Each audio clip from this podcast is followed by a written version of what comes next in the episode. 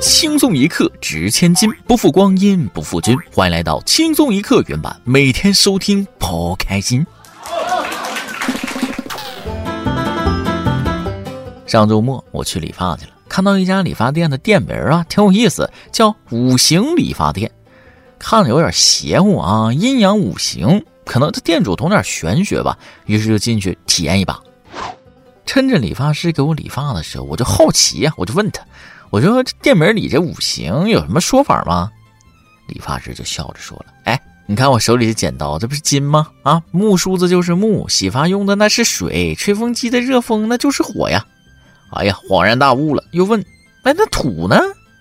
理发师笑笑不说话了，跟我说了：“呃，理完你就知道了。”理完发回到家，果然应验了。我妈一开门就问我：“哎妈呀，你干嘛剪头啊？真土！”各位听众网友，大家好，欢迎收听轻松一刻云版。想要在节目里点歌的朋友，可以加文案小编包小姐的 QQ 幺二四零八七七四六进行点歌。我是在轻松一刻云版里一直等待你的主持人大波儿。迫不及待了吧？坐不住了吧？还剩几个小时就要放假了吧？没错，今年的端午节就要来了。所以咱们的每日一问提前来了，今年还是例行的端午节问题，南方咸粽的和北方甜粽的，你们更倾向哪个呢？作为一个成熟理智的成年人，什么甜的咸的，当然是全都要，全都炫嘴里。其实无论是甜粽子还是咸粽子，只有更适合自己的口味，没有高下之分。端午节不能没有粽子，就像西方不能没有耶路撒冷。提前祝大家端午节快乐！另外还要提一句，二零二三年端午节依然是有调休的。今年的端午节假期从六月二十二号到二十四号放假调休，共三天。六月二十五号星期日上班，大家在周日可千万别忘了上班呀。有道是放了总比不放强。算了，缝缝补补又一年，调休调休更健康，凑合过呗，还能离咋呢？有时候，当人学会了妥协，其实也是放自己一马啊！不要跟这个世界较劲儿。那有些事儿啊，不是一己之力就能对抗的。这个道理，相信下面这位巴黎的副市长也懂得。据外媒报道，与老鼠斗争多年之后，巴黎市政府打算采取不同的方法。巴黎分管卫生问题的副市长安妮·苏里斯称，当局成立了探讨与老鼠共存的工作组，研究人类和啮齿动物可以多大程度上生活在一起，同时确保巴黎人不会无法忍受。众所周知，老鼠是鼠疫的传染源之一，但苏里斯却称老鼠不会给公众健康造成影响。他指出，主要风险人群是垃圾清洁工，而该群体可以通过接种疫苗实现免疫。据巴黎市长办公室称，尽管巴黎的老鼠不会对公共健康构成重大风险，但不意味着应该让老鼠在城市里游荡。巴黎市长安娜·伊达尔戈称，仍会维持2017年开始的根除运动。当时，该市安装数千个新垃圾桶和带毒药的捕鼠陷阱，因为垃圾在地面上是老鼠繁殖的主因。另据福布斯报道，巴黎是世界上第四大老鼠出没的城市，仅次于印度的德什诺克、伦敦和纽约。巴黎的啮齿动物约有六百多万，这个数量是巴黎人口三倍还多呀！巴黎。投降，好熟悉的配方，一次躺平，次次躺平，但是这次躺平也可以理解，毕竟平均一个巴黎人要打三只老鼠，这可比当年对抗德军难多了。其实我觉得到这种程度，已经不是你想不想和老鼠共存的问题了，而是你只能和老鼠共存的问题，没得选择。毕竟一直消灭不干净，老鼠一胎那二十只起步，这谁受了？俗话说得好，打不过就加入。巴黎人民从讨厌老鼠到打击老鼠，到理解老鼠，到和老鼠同居，这其中的辛酸，可能也只有巴黎人民知道了。我的建议是养猫，这样就算是抓不了老鼠，也能让老鼠不敢在街头横行。当年，黑死病在欧洲肆虐，造成上亿人死亡，而黑死病就是鼠疫的别称。好了伤疤，可千万别忘了疼，并不是所有人都注射了鼠疫的疫苗，那还是要提高警惕呀。但话说回来，全世界哪个城市不是和老鼠共存呢？如果单从人与老鼠的数量上来说，其实这是老鼠的世界，我们只是生活在其中啊。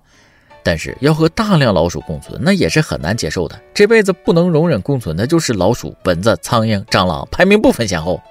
如果法国需要，我国可以援助号称猫界战斗力天花板的中华狸花猫啊！前面说的那四个坏东西它都能治，属于多功能全天候作战的工具猫了。这个世界是人与自然物种共存的状态，而人类物种的多样性真是叫人大开眼界。六月九号，吉林长春的杨女士从朋友发来的消息中发现，有陌生人私自闯入了她的山庄。之后，她从各个社交平台上看到，有多名网红博主将其私人山庄曝光，并渲染成鬼屋。有网友在评论区中称，买这栋别墅的人都离奇死亡了。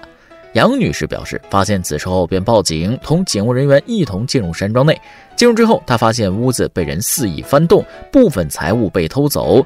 壁炉、除草机，还有放在保险箱里的手表。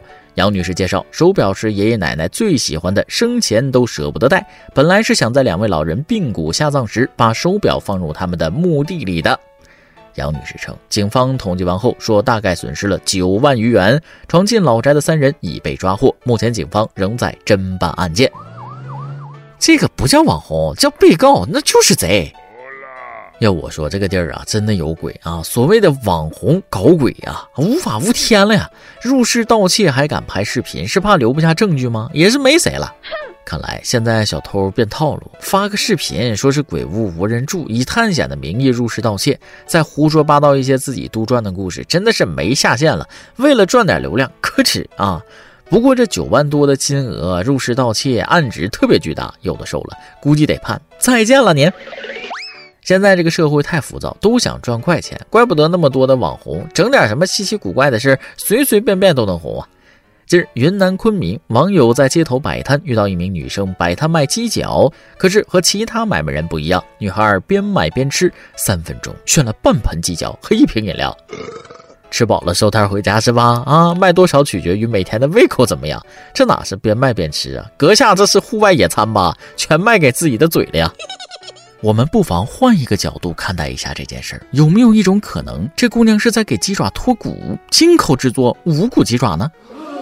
不不不，人家这是亲身展示食品安全状况，干净又卫生啊！咱就是说，主打一个安心放心，说明人家的鸡脚干净卫生啊！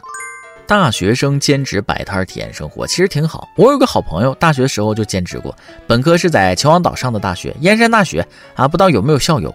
他说啊，当年学校边上有一家火锅鸡，特别好吃，因为太喜欢吃了呢，他就去做了三个月的服务员，天天吃火锅鸡，然后就再也不想吃了。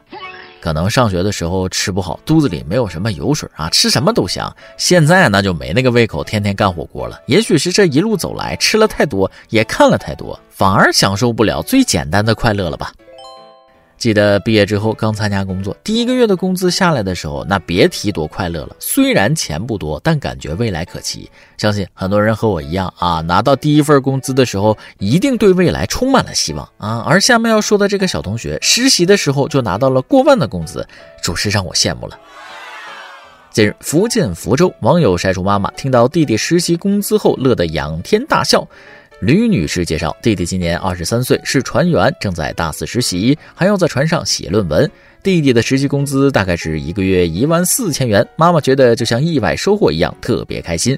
妈妈将姐弟俩培养到大学毕业很不容易，弟弟拿到工资，妈妈才算真正退休，可以安心享受生活了。看到妈妈开心的样子，自己也替她和弟弟开心。我的实习工资要是这么高，那我也仰天大笑啊！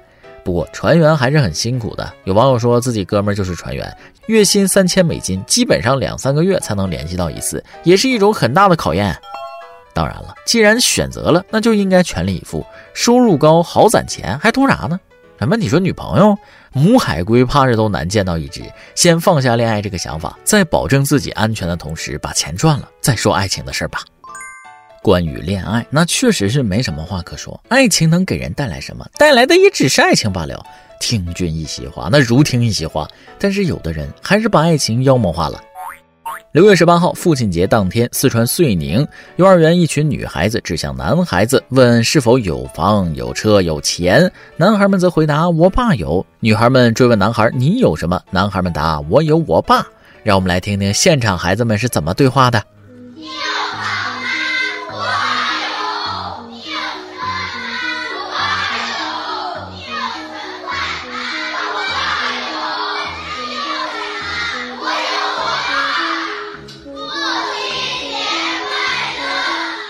视频发布者称，老师将此视频发到班级群里，自己觉得是在误人子弟。据了解，网络上有很多幼儿园都发布了此类模仿视频。有网友认为此类视频价值观不对，内容令人反感，幼儿园老师不应该引导小朋友去拍摄。还有网友认为这只是一个搞笑段子，孩子们很单纯，只觉得很好玩。部分网友不应该去较真儿。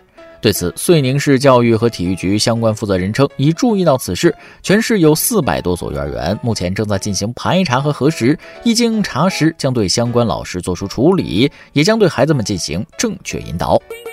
不可否认的是，社会上就是这个风气啊，有钱有车有房，现在已经成为衡量一个人是否成功的标准。可咱就是说，这是现实，但不是价值观呢。它是真实的，但不是正确的。如果教育里只有现实而没有理想，那教育就毫无意义了。就拿这件事来说吧，第一，教孩子攀比，是每个家庭都有车有房有存款吗？啊，退一步说，在座的恐怕有的孩子连完整的家庭都没有，那些孩子又是什么感受啊？没房没车没钱的就不是好爸爸吗？啊，大可不必搞这种事情。第二，你爸有代表你有吗？啊，拼爹还是奋斗？这是祖国的未来应该埋下的价值观种子吗？小孩几岁就应该有几岁的认识，社会风气是成年人应该考虑的事儿。很明显，幼儿园和老师那没有考虑到位啊。对于这件事，我得多说几句。父亲节拍个视频祝福爸爸，那没错。但幼儿园引导的应该是如何让孩子喜欢爸爸，发现爸爸的优点，体验爸爸的辛苦。无论有钱没钱，为家庭为孩子付出了自己努力的爸爸，都是好爸爸啊！不能只用金钱来衡量。嗯胡适说：“人生应该有梦，否则人生不是太不丰富吗？”小的时候，咱们都有理想，但出了社会便可能不同了。那个时候，各奔前程，各种打击，各种现实的顾虑，都可能使得你把崇高的理想收敛起来。这就是现实在考验我们的道德力、我们的理想性、我们对真、对善、对美的追求是否迫切。在世界上每一个角落都是如此的。正所谓，君子固穷，不坠青云之志。悄悄地把理想的种子埋在心里，也许有一天，那它就会开出一朵希望之花。如果连理想的种子都没了，那真的就心如死灰了吧？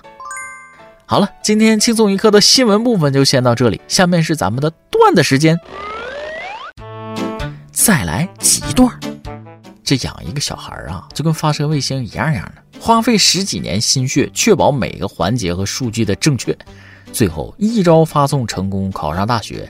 然后卫星就消失在茫茫的外太空，只剩下定期不定期的发回来一些微弱的信号，给点钱，给点钱，把钱发给了卫星，叮嘱吃好穿暖。卫星又发回来微弱的信号，拜啰嗦，拜啰嗦，太扎心，可怜天下父母心呐。四个人打麻将突然着火了，他们都没有注意到，消防员赶到了，冲里边大喊：“哎，里边有多少人呢？”这个时候刚好有一个人出牌。四万，消防员又问了：“有人受伤吗？”两万，消防员大惊：“那剩下的人呢？”只听哗啦一声，紧接着传来一声尖叫：“糊啦！”去洗桑拿，给我按摩这个师傅啊，手艺特别好，从来就没碰到过能在我充满肥肉的身上使出力气的人，又感慨又感谢：“哎呀，师傅，你这手艺可太好了，我下次还找你啊！”师傅就说了。哎呀，我是面点专业毕业，今天可算是找到对口的活了。俺这一身肥膘，跟和面一样样的。每日一问，本期的每日一问问题是：又到了一年一度的甜咸粽子之争的时候了。南方咸粽子和北方甜粽子，你们更倾向哪个呢？上期一问：如果有一个公司雇你去当门口的石狮子，一个月工资一百万，你愿意去吗？圆月网友西木野熏鸡说了：“月薪一百万，别说让我去门口当狮子了，弄个链子给我拴门口，我都乐意。”借用圆月网友小狗来了的话说：“那就是但凡多犹豫一秒钟，都是对一百万的不尊重。”我也去。圆月网友安九一七一二二零说了：“我正在洗头，听到问愿不愿意当月薪百万的狮子，我都擦干手，立马来回复，我太愿意了。现在就出发吗？”什么时候你要找到这家公司，你记得喊我一个啊！狮子那得成双成对啊。不过还是有一些网友那是很现实的啊。云云网友七师臣说了，月薪一百万当石狮子，我也不是贪财的人，我就是单纯的喜欢当石狮子。云云网友夜行小猫说了一百万当石狮子得看具体情况，毕竟全天候站岗不现实呀。哎呀，这话说的，一百万让你当狮子就现实了吗？偶尔做做白日梦，那不挺好的吗？有位网友超级交响乐说了，让我去公司门口当石狮子，只要真的保证每个月有一百万的工资，那我就去。顺便提个小小的请求，路人只要别随意往我身上爬就行。你是个追求细节的人啊，路人爬你身上那是肯定不会，但会爬你嘴里那个球。一首歌的时间，QQ 网友春日优也想点一首歌。包小姐好，大伯好，我要点歌，点一首《夏日数十》送给我自己，因为六月二十六就要中考了，希望轻松一刻给我送点祝福，为我的中考进行加持，给我能量。包姐收到这个点歌的时候，那其实是很激动的，如此简短的点歌词，把自己人生中很重要的事情概括的很清晰呀。没猜错的话，你理科应该不错。当你听到这首歌的时候，应该是端午节假期了，好好放松一下，带着轻松的状态进入考场，相信你会超常发挥。祝你中考旗开得胜，一切顺利，金榜题名。以上就是今天的网易轻松一刻。有电台主播想当地原汁原味的方言播轻松一刻，并在网易和地方电台同步播出吗？请联系每日轻松一刻工作室，将您的简介和录小样发送至 i love 曲 at 幺六三点 com。老规矩，祝大家都能头发浓密、睡眠良好、情绪稳定、财富自由。我是大波儿，咱们下期再会，拜拜。